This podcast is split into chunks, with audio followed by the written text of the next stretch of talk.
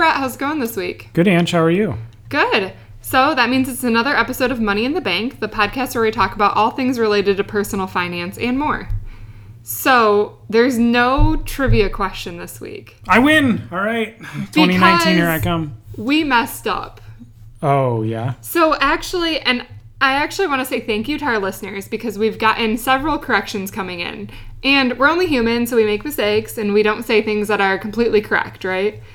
Um, so, three corrections, like I said. The first one is when we were talking about IRAs, we said that they were tax free. Can you catch the error there?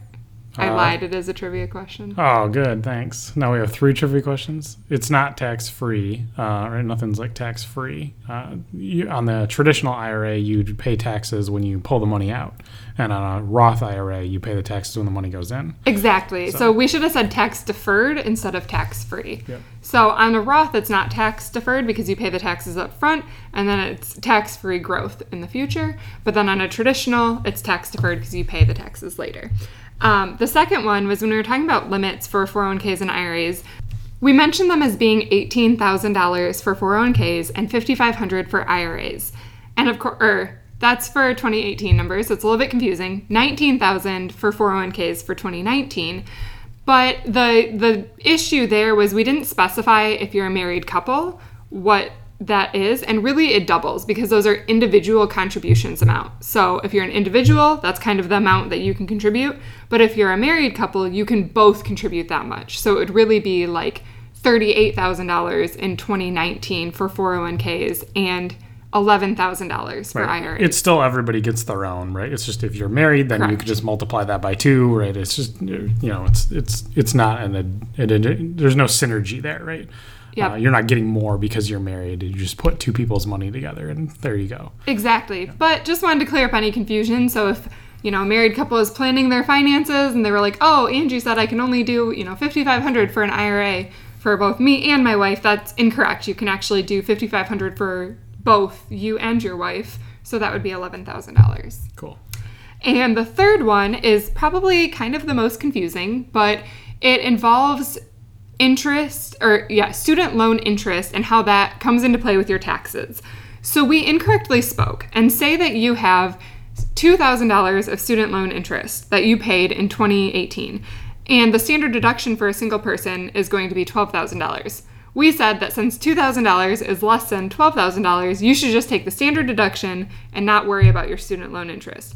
But in actuality, the student loan interest can be deducted before the standard deduction, so you can deduct $14,000 instead of 12. Right. So it's basically additional, right? Kind of? Correct, Right? yeah. So it's just standard deduction, and I get to count my student loan stuff no matter what, right? Yes, because you make the adjustment on the front end to your gross income. Okay. Is that true of a mortgage as well, or is that special to student loan? And I don't want to misspeak again. I'm getting you into trouble. All right. Perfect. Um, I believe it is specific to student loan interest, but I would encourage everybody to look at the forms themselves or follow like Turbo. If you use TurboTax or H&R Block, this is all built into their software, which we talked about pretty extensively um, on our last podcast about it. And if you fill out the, if you go to the form on the website, it'll lay that out pretty clearly for you. Because, and the reason I'm cautious and I don't want to misspeak is I know um, property taxes have changed in the last, you know, decade, how those are handled. So the tax law can change from year to year. So it's actually really good to just kind of download those forms and walk through it or use TurboTax. They always update for the latest rules and everything. cool. Okay. Or, of course, if you go to your local CPA, uh, they are trained for this and they know a lot more than I do. So, um, all right. So, sorry again about those corrections, but you know we all make mistakes, so at least we're setting the record st- record straight, right? Perfect. All right. So, are you ready to jump into this week's episode? All right. As long as there's no more trivia. Hopefully not. So, um, our last episode was 10 ways to save money. And I started thinking about it and I was like, we left off this, we left off that. And that episode was already like 40 minutes long, which was kind of like long for us. I, I like to drag those out, right? Yeah. Well, we love talking about saving money so much that I figured let's just do 10 more ways to save money. Okay, so we're, we're cranking it to 20. All right. Yeah, cranking it to 20. So by the end of this two parter that we determined it would be, y'all are just going to be saving money till you're blue in the face. So Right. That's great. Um, okay, the first one, this was actually a personal experience that I had recently. I needed a prescription for something. And I was like, well, where should, you know, we just moved to a new city. And the off the doctor's office I was at was like, well, where do you want your prescription sent? And I was like, I don't know. Like, where should I go? And I was like, so I didn't know. So they just wrote me a prescription that I could take and drop off at any pharmacy, right? Because usually they'll send it in for you. So I got home and I was like googling pharmacies near me and I was like there's a ton like how do I even pick? And and so then I just googled like the specific prescription I needed and Like the particular medicine that Yeah. they were prescribing. right? Exactly. Yep. I Googled the medicine and I was like, pharmacies near me or whatever. And Google popped up with this like grid and it was like, at Publix, it's this price. At Walmart, it's this price. At CVS, it's that price. And it was wildly different. Like at one of them, it was like $26 and at another one, it was like $50. Oh, wow, right. okay. And like they're all literally within like two miles of where I live. So it's not like it mattered which one I went to. And then furthermore, from that website, it was like, oh, and you do you want to go to like goodrx.com is what it was called, which sounds like a scam website, but it was actually legit. I didn't get a virus. And on there, I could actually print off a prescription card. And with that, it literally took the price. So I ended up going to the Publix across the street, and it took the price from like $40 to $17. Oh wow. And so then I checked Free this free coupon, right? free Like, coupon. You just click it and download I just had to click it and download it and then give it to the pharmacy and then when I went that there. virus. Yeah, and then get that virus on my computer, no big deal. Um, but the cool thing was when I got the card, it re-showed like with the discount at the pharmacy, this is the new price because like originally it was like way cheaper for me to go to like Walmart, let's say, but then with the coupon, like the Publix pharmacy had the best price with this coupon, mm-hmm. right? Okay. So it, but it saved me between the two prescriptions I needed. It saved me eighty five dollars, which is significant. So I, I played around with some other common, you know, prescriptions or drugs that I know of off the top of my head, and I was finding consistently like prices going from like a hundred dollars to twenty five. Like it was not uncommon for that to happen. So one hundred percent, like you should if you are getting prescriptions, you should one shop around and two see if there's a card that would work for you. Right. Do do not default your prescriptions to your favorite pharmacy for the sake of it, right? That's, Right. That's not helping you in any way. Right. So just like with everything, shop around a little bit. Um, and another thing you can do, and I know it was super common when we lived in Michigan that I heard people talking about it, is actually ordering their prescriptions from Canada because they were so much cheaper even though they were being shipped here. So if you like Google this, you can find all sorts of crazy, you know, ways to save money. But if nothing else, like I literally just downloaded a card, printed it off, gave it to the pharmacist, and I walked out of there saving eighty-five dollars. So that was pretty sweet. Um, all right, moving on to number two. Buy. So we talked about groceries on the last one, and we were like, yeah, you know, go to farmers markets and all this stuff. We didn't talk about our favorite way to save money: buy in bulk. Oh yeah, for sure. Like Right. we're huge fans of that. Yeah. Um, we buy nuts in bulk. We buy seeds in bulk, uh, like beans and, and like pumpkin seeds and sunflower seeds and peanuts and like all kinds of like Oats. things things that stay good and have long shelf lives. Yeah. Yeah, we'll buy like almost fifty pounds at a time with some of those some of those things, not all of those things. Um, Yeah, the things we rice. go through a lot. Yeah, rice is another thing to buy in bulk. um, we've saved and we bought a whole pig which we've talked about before i think Mm-hmm. so but even down to like toilet paper and paper towel like i know when you're standing in the store it's like oh i can just get a four pack of toilet paper and it's only this much but if you buy that like 72 pack from sam's club it literally lasts you forever and the per roll price is so much cheaper Right. And we're not saying like get a Sam's Club member- membership or a Costco membership and like that's going to just like automatically check this box for you of like bulk buying saves you money. Uh, the majority of things that we buy in bulk don't come from those stores. Uh, only like utility goods, like like things that you would stuff into like your pantry or paper towel or uh, bathroom closet is what we buy. So toilet paper, paper towels, paper plates, a lot of the time, stuff like that yeah um, th- that's that's really anything that's like food good related. Uh, usually Costco doesn't have the best price in some of those categories. Right. And the secondary thing I want to say there about a Costco or Sam's Club membership is you can actually share them. Like most of the accounts, when you get them, you can set up two people on them. So you can, you know, get in on it with your parents or siblings or friends. And kind of each get a membership for half price, which then it makes it a lot more economical. Because even for us, like just buying paper towel, towel and toilet paper, it wouldn't justify the cost of an annual membership if we weren't sharing it and splitting the cost, which hmm. is like a very viable, easy thing to do because you don't need like two people in your family to have the card. One of you is probably perfectly acceptable. So, um, all right, number three, DIY stuff. Um, now this can be as far as like doing your own stuff around the house. Like we've installed a kitchen sink or a kitchen faucet before, but it can also apply to like things that you might want to buy or like things that you're like, oh, that's a good idea. So one example that I had recently is we were at the farmers market and they had all of these dips set out. And one, the dips were expensive, and it was like buy this spice mix basically, and then dump in like sour cream, right? Well, you could just make your own spice mix. Right, you probably already have all of those spices in your cabinet anyway. Like it was like garlic and herb, and I was like, okay, that's like garlic and like parsley and like thyme, right? Like, Right. or oregano. Yeah. And then at the same stand, they had these like dip cooler holders, and it was literally like a plastic container in another plastic container, like a larger one. So you could put ice in the first one and then put the smaller one on top. And I was like, I could just do that with two bowls. Right. Yeah. So um, when sometimes when you see stuff like that, you're like, oh, that's such a good idea. But like, take a step back and be like, can I already solve this problem with tools I have in my own space? Right. Things may look appear convenient on the surface, but right, where now where do you put that in your kitchen? Right. That's another thing, and then you're not going to use it that often, so eventually you're going to be like, oh, here's this thing that I got that was a good idea, but you know, I, I've only used it once in five years that I've had it. Yeah, exactly.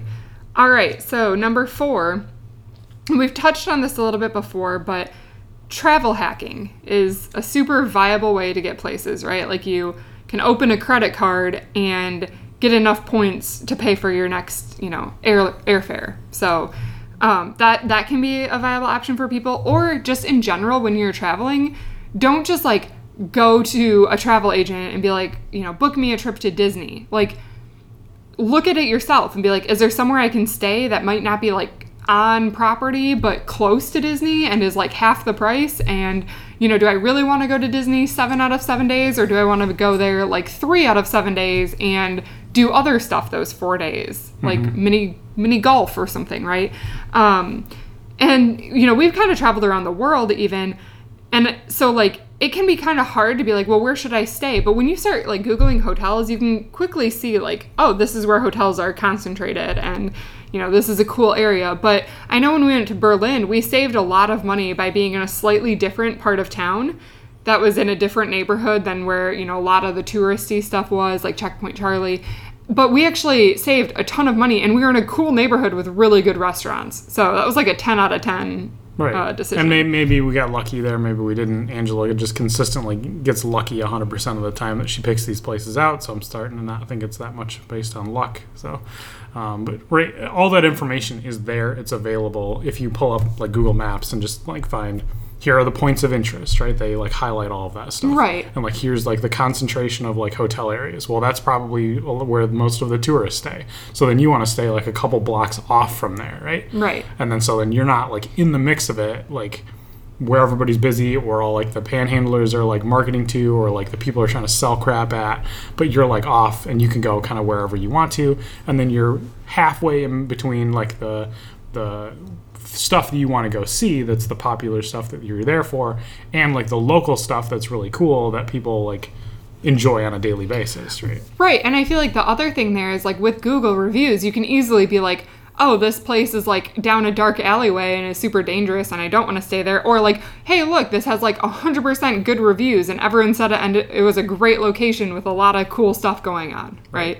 Um, and the other thing that we usually do when we travel abroad or travel anywhere is find a hotel that like helps us with transportation to or from the airport if they don't have good public transportation. So usually that's just like US based trips because everywhere in Europe is great. Um, and then we also try to find hotels that include breakfast. Uh, I know the place that we stayed in Paris, like they made us delicious breakfast every morning, and it was like included in our hotel rate. Yeah, most of the places we stay, not in the United States have fantastic breakfasts. Like, you know, here, you know, when we travel inside the US, like I want to go out somewhere and like experience a different thing. Because you don't want frosted flakes and like build, build your own waffle. like stale bananas that have been on the counter at the right any of these like breakfast um, continental breakfasts right they're all like the lowest grade possible food that's been sitting around for a week. And right, that's it's the cheapest excuse to just like check the box at the hotel that says like we serve breakfast right? Just so we can take another like $15 out of you know for the stay. But anywhere in Europe that we stayed either it was like a bed and breakfast type deal and it was like connected or affiliated with somebody that owned the B&B also owned a restaurant and we'd like go there and like they made us food or the place in the hotel was like this small little thing, um, you know, a small little place, or even some of the bigger places make like curated breakfasts with like salmon and like, uh, you know, breads and cheeses and different kinds of like good meats and stuff that they put out, and lots of fruit, and it's like this like really really good breakfast. Um, but and, and that's something that we would get even if we went out to eat anyway there in those areas. Right. to, like, and they usually shop. always have a cappuccino maker. yeah. So then I'm happy because I get my cappuccino included. And then we like eat enough that usually like we can get by with like eating a big breakfast and then eating like a, you know, early dinner and we're good. So that's kind of like a bang bang, I guess, money saver. um, so, and then the other big thing is like even traveling in the US, last year we went to New Orleans and we made a point to not rent a car when we went there because we were like, well, do we really need one? Can we get around other ways? And like, we ended up doing a tour bus that drove us around to a couple areas we wanted to go to, or we took the local public transportation, or we walked, and like, we got away for much, much cheaper than having to like rent a car and pay for parking and pay for gas and all that stuff that goes into that. Right, because unless you get like a really savvy deal on renting a car, uh, and you're gone and you're there for like a week or something, right? I mean, that can get really expensive. Yeah, and if your if your auto insurance does not cover car rental, which not everybody's does, um, then you have to rent like their insurance, which is Or should you or should. yeah, I guess you don't have to, but you really should. And then you're like that just adds like all of a sudden you're at the register and it's like you thought you got a good deal, and then they just like add a Yeah, hundred dollars to your Yeah, bill. you thought it was like fifteen dollars a day, now it's like seventy five dollars a day. right? Yeah. So, um, and then on that note, point number five that Brett has experienced recently is ev- so he travels a lot for work, and for a whole week, even though he has to Uber every single day, twice a day, he finds it cheaper to Uber versus renting a car. Right. And I mean, it depends on the situation, your distance, and your area. But like I've found, yeah, for me, it's like ten dollars cheaper to Uber back and forth to the airport and back and forth from my project site to my hotel every day. And it comes out to be yeah, like twice in two weeks in a row now. It's been like ten dollars cheaper than what my rental car rates were. Yeah. And that was with Hertz, which is more expensive than the other ones. Um, but that's the preferred vendor for my company, so we get like a big deal discount anyway. So. Um, Yeah. So yeah, we mentioned last time to like drive less, but yeah. So so even when you go on vacation, like if you're flying somewhere, crunch the numbers, see like, well, I know I'm gonna have to like Uber here, here, and here, but is there stuff that's within walking distance to your hotel? You know, or is there public transportation that can take you where you need to go? Um, or if you're going between cities, like, are you going to fly between cities, drive between drive between them, take a train or bus, right? Because we've literally done all of those options before.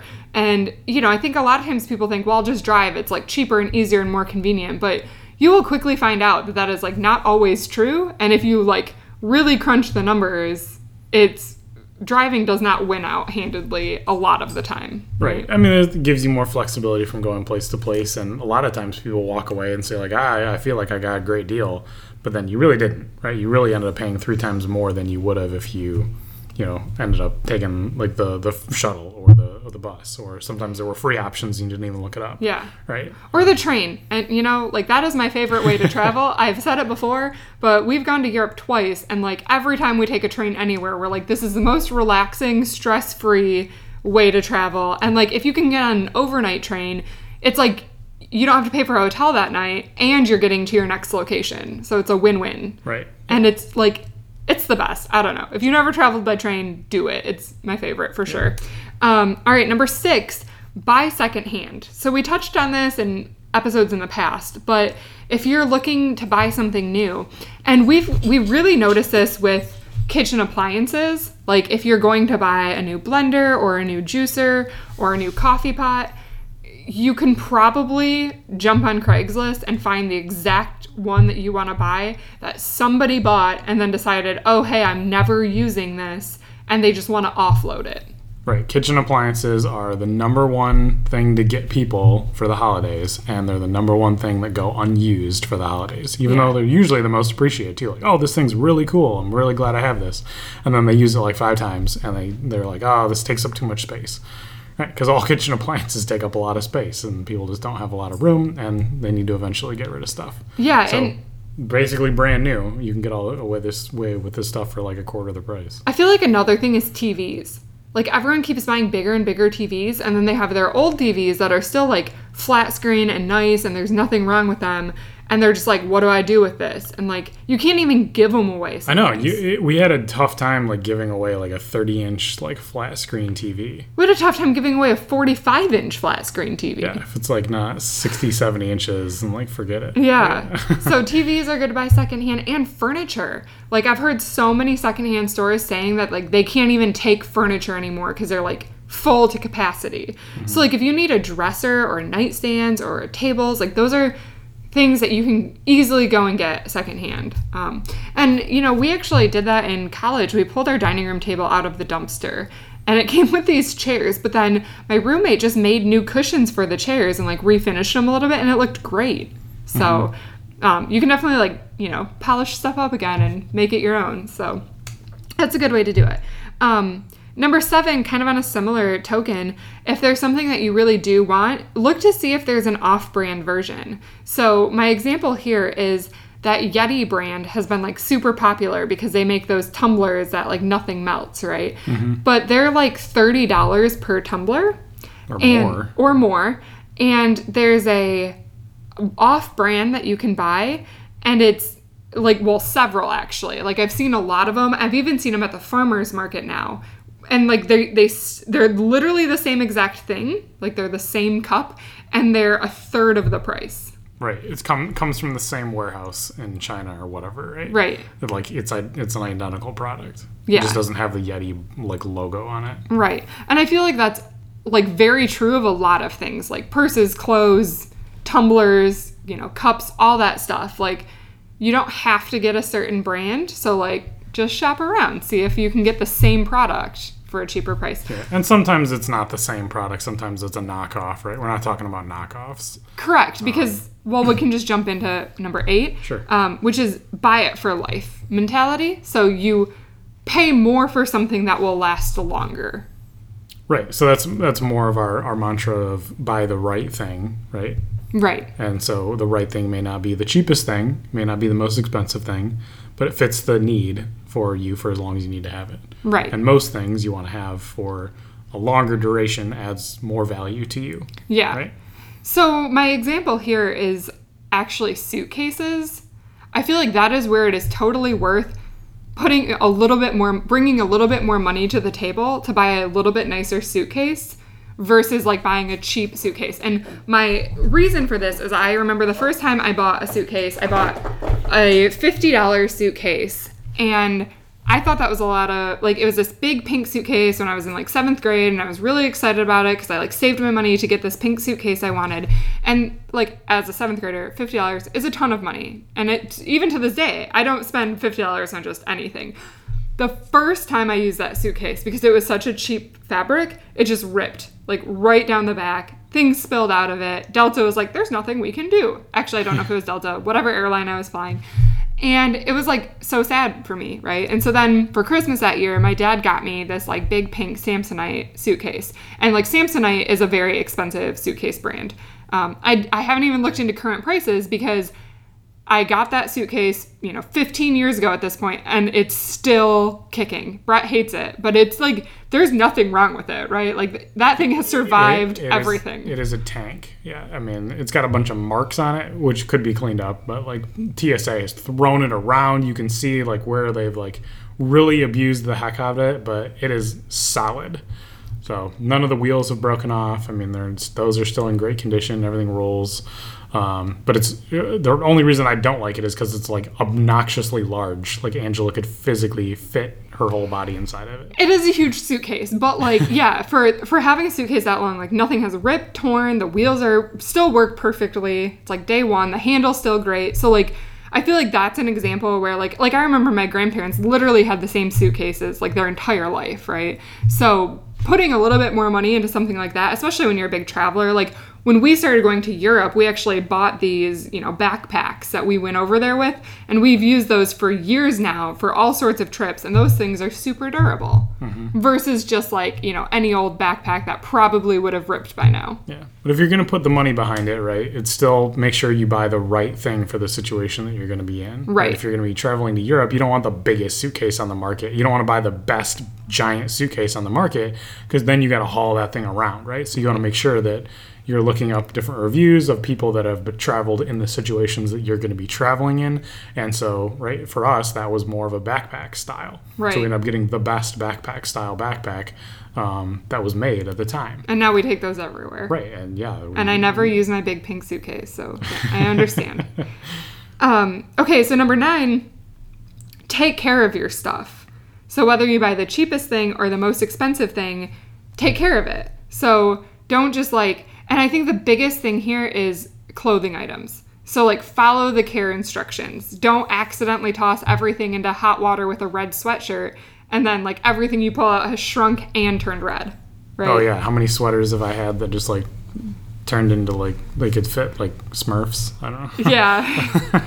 yeah. So, uh, yeah, I've ruined a couple couple pieces of clothing by not following the instructions. But yeah, I just throw everything in the laundry and turn it on normal or whatever setting is default, and then uh, hope it all turns out right. Yeah, I feel like if you wash stuff on cold though, and you don't use a dryer, you really can't go too far wrong. That's just what I've done my whole life. Like I put everything in together, but I'm like, I'll just put it on cold and I'll hang everything up to dry. And then like my, I mean, I have clothes that I've had since middle school that there's nothing wrong with them, so I don't get rid of them. Right. I mean, and, and, you notice the difference. Like when you get like a new like sweatshirt or something like that, like the material just feels nice, and you're like, oh, this is definitely new. It's like silkier. But after you like have worn that sweatshirt or washed it, like you know, for a couple months, it becomes like very like knotty, I guess, or like the texture becomes a lot rougher than it used to be um, or like like it's all just full of like micro snags kind of. Like that's a that's an example of like the deterioration of the clothes because they were just like in the dryer too many times right? Right. Um, and so yeah so your clothes just end up staying a little bit nicer longer. They don't get stretched out. They don't right and they just they just kind of hold together a little bit better. Yeah. And i'm like super guilty of like making my clothes look like crap but then you keep wearing them forever. yeah, so. I mean, I keep wearing them forever. I just look stupid. So if I would have washed them, like if I would have taken like an extra like ten minutes to like figure out how to wash it correctly in the first place, instead of dumping it all in the washing machine, like I they'd still look brand new today, right? Yeah, and I feel like another big thing here. So we talked about clothes, uh, is vehicles, right? Like an ounce of prevention is worth a pound of cure or whatever they say. um, like if you take your car in for regular oil changes and you know tire rotations, like that, just taking care of a vehicle and maintaining it over time, you will avoid like everything blowing up. And my example here is. Um, we actually knew somebody who literally never got an oil change for the entire time she owned her car. And so the car was only at like 30,000 miles, but it never had an oil change. So everything just like seized up. And I was actually driving it at the time, and every single like light turned on.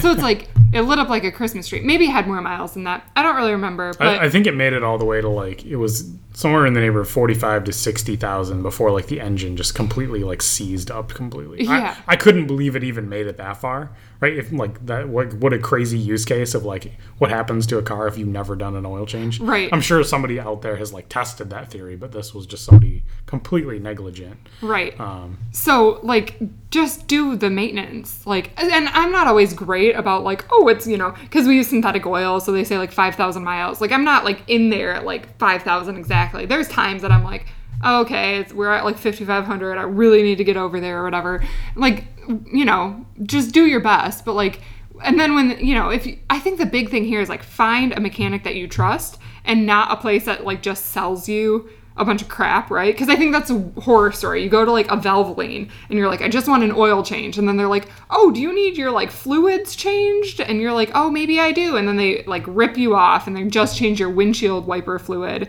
and charge you 50 bucks. Well, even Right. that, I mean, I went, I went to, let's say, a, a Valvoline oil type place before, and they charged me like four or five times what I would have paid going to any other place. Like another, that's another way to shop around at. Like, Right. I was getting the same oil either way, right? Because because Valvoline oil and Mobil oil or whatever the different varieties of oil are scientifically proven that there's like basically absolutely no difference between those products right, Right. every every test has always come back as like there's no there's no significant difference between those um, regardless of what additives they put in the oil and so whatever right? Go with the one that's the cheapest at the time and then great um, but you need to go to somebody that is like flexible on what oil they use then right Right. or, or buy your own oil and like take it to somebody that will like just do the oil change for you like a Or mechanic learn how to do your own oil changes because it's yeah, really we've talked easy. about that before. Like we did our own oil changes before, and right, that turned out great. Like so, Yeah. we bought the bought the oil on super sale, and right, it was like a, a third of the price of what it normally is, or something. Right. And the parts to be able to do it are like less than like fifteen dollars for to get everything, and then you can do oil changes forever. Right. Yeah. Um, Uh, but the other thing we did was we found a really reputable mechanic, and we would just take our car to him and be like, you know, does anything need to be, you know, maintained or sw- swapped out? And like, there were times that we took it to him and he was like, no, everything looks good. And then times that he was like, oh, the brake pads are really wearing down, like, you should replace those. But because we like trusted him, we were like, yeah, you know, if it needs to be done, we want to take care of it. But so it's a fine line. You gotta like know where you're going and that's again where like google reviews is amazing because you can like or word of mouth in that case, right? Like Yeah. you find somebody that like finds like a great guy and they give her a good referral. I mean, I went to that guy like four or five times, and two of those times he didn't even charge me for stuff that they actually did. They like repaired like a nail on my tire and like a slow leak in my tire like another time because something was like wearing incorrectly. So they fixed that problem and they fixed the leak, and like they're just like. See you later, right? They just sent me on my way. And I was like, "What do you mean I don't need to pay you?" So, I Yeah. mean, just find like good quality people that are like trying to in it to do it. Right? They're not they're not making a killing on that anyway. What are they? What were they going to make? Like ten bucks off of that anyway? But you know, I keep coming back because it's such good service, right? right So that's and you tell kind of, everyone to go there yeah, that's the kind of people you want to find, and that's the kind of people you want to work with in every business model. Yeah, exactly. Um, all right, so we're on to our last one already, which is to kind of a complete 180, um, but to t- share subscription services. So if you have Netflix or Hulu or Amazon Prime, you don't have to like have that to yourself. You can easily just pay for it with somebody else, share the access. I mean, with Netflix, usually you get, you know, one device by default, but you can go up to like two devices or four devices. But even one, like, you know, if you're sharing with one other person, how often are you guys going to be wanting to watch stuff at the same time? Right. I mean, try it first, and if it doesn't work, I would be surprised, right? Right. Um, but right, most people are like not doing things at the exact same time. They're like, unless you're watching it, unless both people are watching it every day, and that's all they do, right? And that's Right. that's then it's a good use case to to expand the plan, right, and pay a little bit more for the larger plan where you can stream more devices at a time. Still not as expensive as buying two whole plans for two individuals. Right. Um, and I know they say like, oh, we don't want you to share it. Like HBO is like, oh my gosh, we're gonna crack down at some point on people sharing accounts. They're not doing that. They've still never done that. They're probably not going to do that. Like, how would they ever police that? Right. Well, and I know with Prime, we started sharing accounts a couple of years ago, and we like still have our own accounts. Like I log in, and it's like the same Amazon account I've always used, but I'm just on your plan. And the only difference is that because I'm not the primary holder, I can't watch like videos off of my accounts. So I have to like log into your account to watch the Amazon Prime videos, but I still get the free shipping and everything. Right. So I mean, use that account, dedicate what that account is to that thing. If you're going to share your password, make sure it's a password with somebody that you don't like epically trust, like literally a spouse. I wouldn't even share your password normally with your girlfriend. There's a lot of reasons to not do that. Um, but right, just share a shared password. Make it whatever. Who cares if like you guys break up and that account gets like compromised in some way? Because whatever, just trash it. Um, and then right and then go from there. But you should never pay for a prime amazon prime in the same household because you can just share amazon prime Right. with everybody in the household with all the different accounts. Um, you just like associate them with the main account. And then uh, yeah netflix definitely share with as many people as you can. Uh, all the hulu crunchyroll like whatever right whatever you want. Um, and yeah, Amazon Video, uh, like yeah, if you wanted to download videos on your phone, you would just log into the app on your phone with the primary account, username, password, and whatever. Right? Yep. So then the other thing I want to say there is if you're not sharing accounts, because I understand that you know maybe maybe you tried it and it didn't work for you, or you know maybe you're like, well, I have four people in my household. You know, I know we have some people that listen that have families, so it's you know the two adults and two kids or three kids, whatever it may be, and like at that point, it's probably a lot harder to try to share with somebody, right? Because somebody is always watching something as it is. Um, turn it you can actually really easily put these accounts on pause so like if you're like yeah me and the whole family are we're to go on a two week vacation there's no reason to pay for those two weeks so turn it off and turn it back on when you get home Right. Yeah, you can turn it on. Well, Netflix, I think, charges you for the month at a time. Um, right. but like your internet, right? Your internet provider. Definitely that stuff you can turn on and off at any time. Yeah, and I think with Netflix, my bigger example is probably um, if you're paying for Netflix and Hulu at the same time, are you really using them both in the same month, or could you turn on Netflix for you know January and then you turn on Hulu for February or whatever? Right. And, and I know there's uh, one of the guys I talked with at work one time. He's got a family with like eight kids, and they pay like four hundred dollars a month for their entertainment bill, right? Basically for uh, what they pay for for all the streaming services. They have Netflix, Hulu, Amazon Prime, and something else. They also download a whole bunch of movies off of uh, Comcast like TV like clicking thing like you can just download mo- like new releases right off of their their internal service part of the cable and they have cable in like every room of the house right so that's a ton of media to consume right? Can you trim that back a little bit? Like less tvs or do, does the one kid like never watch the tv in his room and he's always watching netflix? Or um, right are you do you share those plans correctly? Do you only need to have netflix one week and or one month and then hulu another month and then they share different shows and different services? Because i know the reason that we turned everything off for us was because there was basically too much good stuff to watch. And it doesn't matter. Like we can't use as many services as are out there at the same time. It's impossible. Right. like i don't need to watch this specific show on hulu um, because there's like 12 other shows that i definitely also want to watch on netflix. So like whatever right? Like okay. And if you like if everybody in your social circle is watching that one thing then get somebody else's password and just watch that one show and like whatever right um, um, but right so we turned off netflix because we're like okay we could literally sit here all the time and just watch shows nonstop and never be able to catch up with all the good stuff that is right. out here And instead, we want to, you know, go outside or be productive or read more. Um, and the other point I wanted to make about subscription services is did you know that if you belong to your local library, there's a whole slew of subscription services you can actually look into for free? Oh yeah, I saw they they sent us an email the other day that said like here's all the stuff that comes with your library card, and like half of them were like audiobooks and like um, video video streaming services, and like Yeah. here just like here's all this stuff for free. Go check out like these new releases that come out on this like thing, and all these movies in the catalog that are available here. And you never see that because it's never advertised and pretty much not used by most people because who have you talked to lately that like has used their library card, right? I actually, I, so I'm part of a book club, and uh, a lot of my friends are kind of nerdy. So most people I know, uh, and I shouldn't say nerdy, but I'm a self-proclaimed nerd, so I think it's okay. But most of my friends use their library cards. In fact, I like, you know, still Snapchat people, and I'm like, I'm reading this book. What are you reading? Um, so you know, I have my own. So I guess my social circle talks about books, which is really good for me because I don't consume a lot of TV shows. So whenever people are like, "Have you watched the latest episode of this?" my answer is almost always no. And then I'm like, "Oh, great. I'm like that weird kid in the corner that just reads." But at least like I have my tribe of people who I can talk to about books. So it's okay.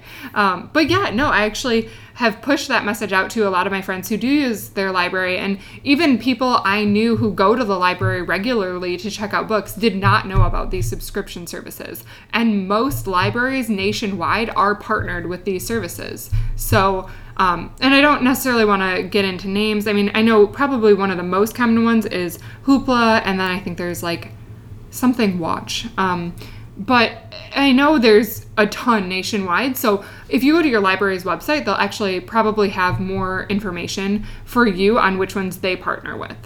But yeah, either way, check it out. Like, go get a free library card, go get access to these free movies, and if like half the stuff that you're watching anyway is already on there, I mean, like Game of Thrones isn't going to be there, and like you know all the Marvel stuff And from- Orange is the New Black, right? right, Like all any the Netflix, stuff original. is not there. But Um, but there might be, or maybe there's some, you know, good shows that you haven't even like heard of or thought about watching that are on there that are cataloged.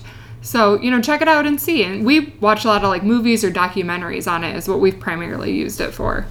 So it's a good good use for that. And you know, I, I think the other big thing is we there's so much on YouTube as well, which is a completely free plat. Well, it's not completely free now, right? There's like things that you have There's, to pay there, for. there is a premium service. Um, the YouTube Red is what they considered their like uh, premium pay paywall, um, where they were creating their own content and putting it behind it. Um, as of I think early 2019, uh, if not second quarter of 2019, that will all be free. Um, they're taking down that paywall completely oh wow. and so they're they're making it like a they're going to be it's just going to be ad based um, content for, the- Awesome. for for everything that has been behind that you, YouTube Red paywall. All of that will come down, and you'll be able to watch it all uh, for free at this point. Sweet. All right. So, yeah, tons of free ways to consume media. Try it out. See if you can cancel one subscription membership or share it with somebody and see how that goes for you. Because at this point, we've literally cut everything except Prime, which we're cutting in a month. And then we're that's it, right? There's Yeah, we're, we we started bleeding quite profusely with the monthly budget of like here's all these different services that are now available and want you to pay like on reoccurring basis for all this stuff, right? This video as a service and um, package delivery as a service and all this junk, right? So we that'll be the last uh, the last piece to turn off, and then we'll go back to how things were like five years ago when we didn't have all these monthly yeah. fees. Well, you know it's crazy because they get you because you're like, well, Netflix is only ten dollars a month, and Hulu is only ten dollars a month, or, and Amazon is that price, right? And Spotify and like everything is that price. And when you think about it as one, you're like, that's not that bad. But then before you know it, you're literally at like forty to eighty dollars a month for all this different stuff, and then you're like, what the heck am I doing? Well, like Netflix was like an okay value at like seven dollars a month when it was like oh, back in the day, and it came with the DVD rentals and the video streaming service. And now it's like over twelve or something like that. It's like eleven ninety nine every year. They increase it another dollar,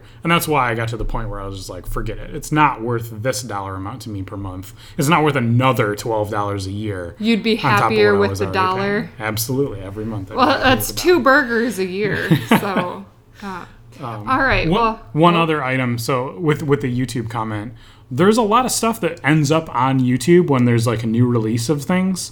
Um, so you can usually find like TV shows or like old episodes of things. I know like I think like all of the episodes of The Office are out on YouTube somewhere. They do a really really bad job of policing um, the stuff that's not supposed to be on YouTube for copyright infringement. Um, they take down a lot of the YouTubers like original content, uh, flag that as copyright infringement, and that gets blown away. And there's a lot of problems with that. But the actual TV shows and stuff that float out on the network, and there's like whole channels just full of like all of these episodes of stuff. That's all out there. Like, but we go- don't really condone watching it. Yeah. Wink. Wink. Yeah. But I mean, like you can find like like I, I know there's like if you want to watch every South Park episode, including the new releases, there's a whole website dedicated to that. You can just go pull the stuff up. And I know there's the same thing for like Rick and Morty, and that was all on YouTube at one point. And like yeah, all The Office is all out on YouTube, I think right now, and a couple other shows. They're just like floating out there, just full episodes of stuff. So if you want to see like the latest episode of something or like past episodes of something, and just like are looking to browse on something or just like looking to like look back at something you've seen before or catch up on something that people have talked about for years that you missed out on, like go t- just check and see if it's out there, right? Yeah. All right. Well, we again made a super long episode because we love to talk about saving money. So I won't do a recap because I think everybody kind of picked up what we were laying down already. But I will say that the next episode will actually be us breaking down our 2018 annual spending, which we got actually really good reviews last year when we did that for 2017. Um, I think people liked kind of seeing what we spent and you know compared it to their own budget. I know we had one listener say that like they went through with a pen and paper and were like taking notes while we were talking about our budget. So um, that's fun for me to hear. So we're, we'll go ahead and do that again next week. And, you know, Happy New Year to everybody listening. I hope you have, you know, set your goals. I know we're in the second week when this is being released, but, you know, set your goals and, you know, save a lot of money in 2019. That's what we're trying to do over here. Right. Yeah, push it, see what happens. And you have no reason not to because now we gave you 20 ways to save money. So. All right, thanks. Hey guys, thanks for tuning in to this week's episode of Money in the Bank. Make sure to subscribe to us on the iTunes or Stitcher app so that you get weekly alerts every time we post a podcast. Or if you want, you can visit my website, moneyinthebankpodcast.com. And if you want to reach out with any questions or further comments, please email me at angie at moneyinthebankpodcast.com. I look forward to hearing from you. Money in the bank.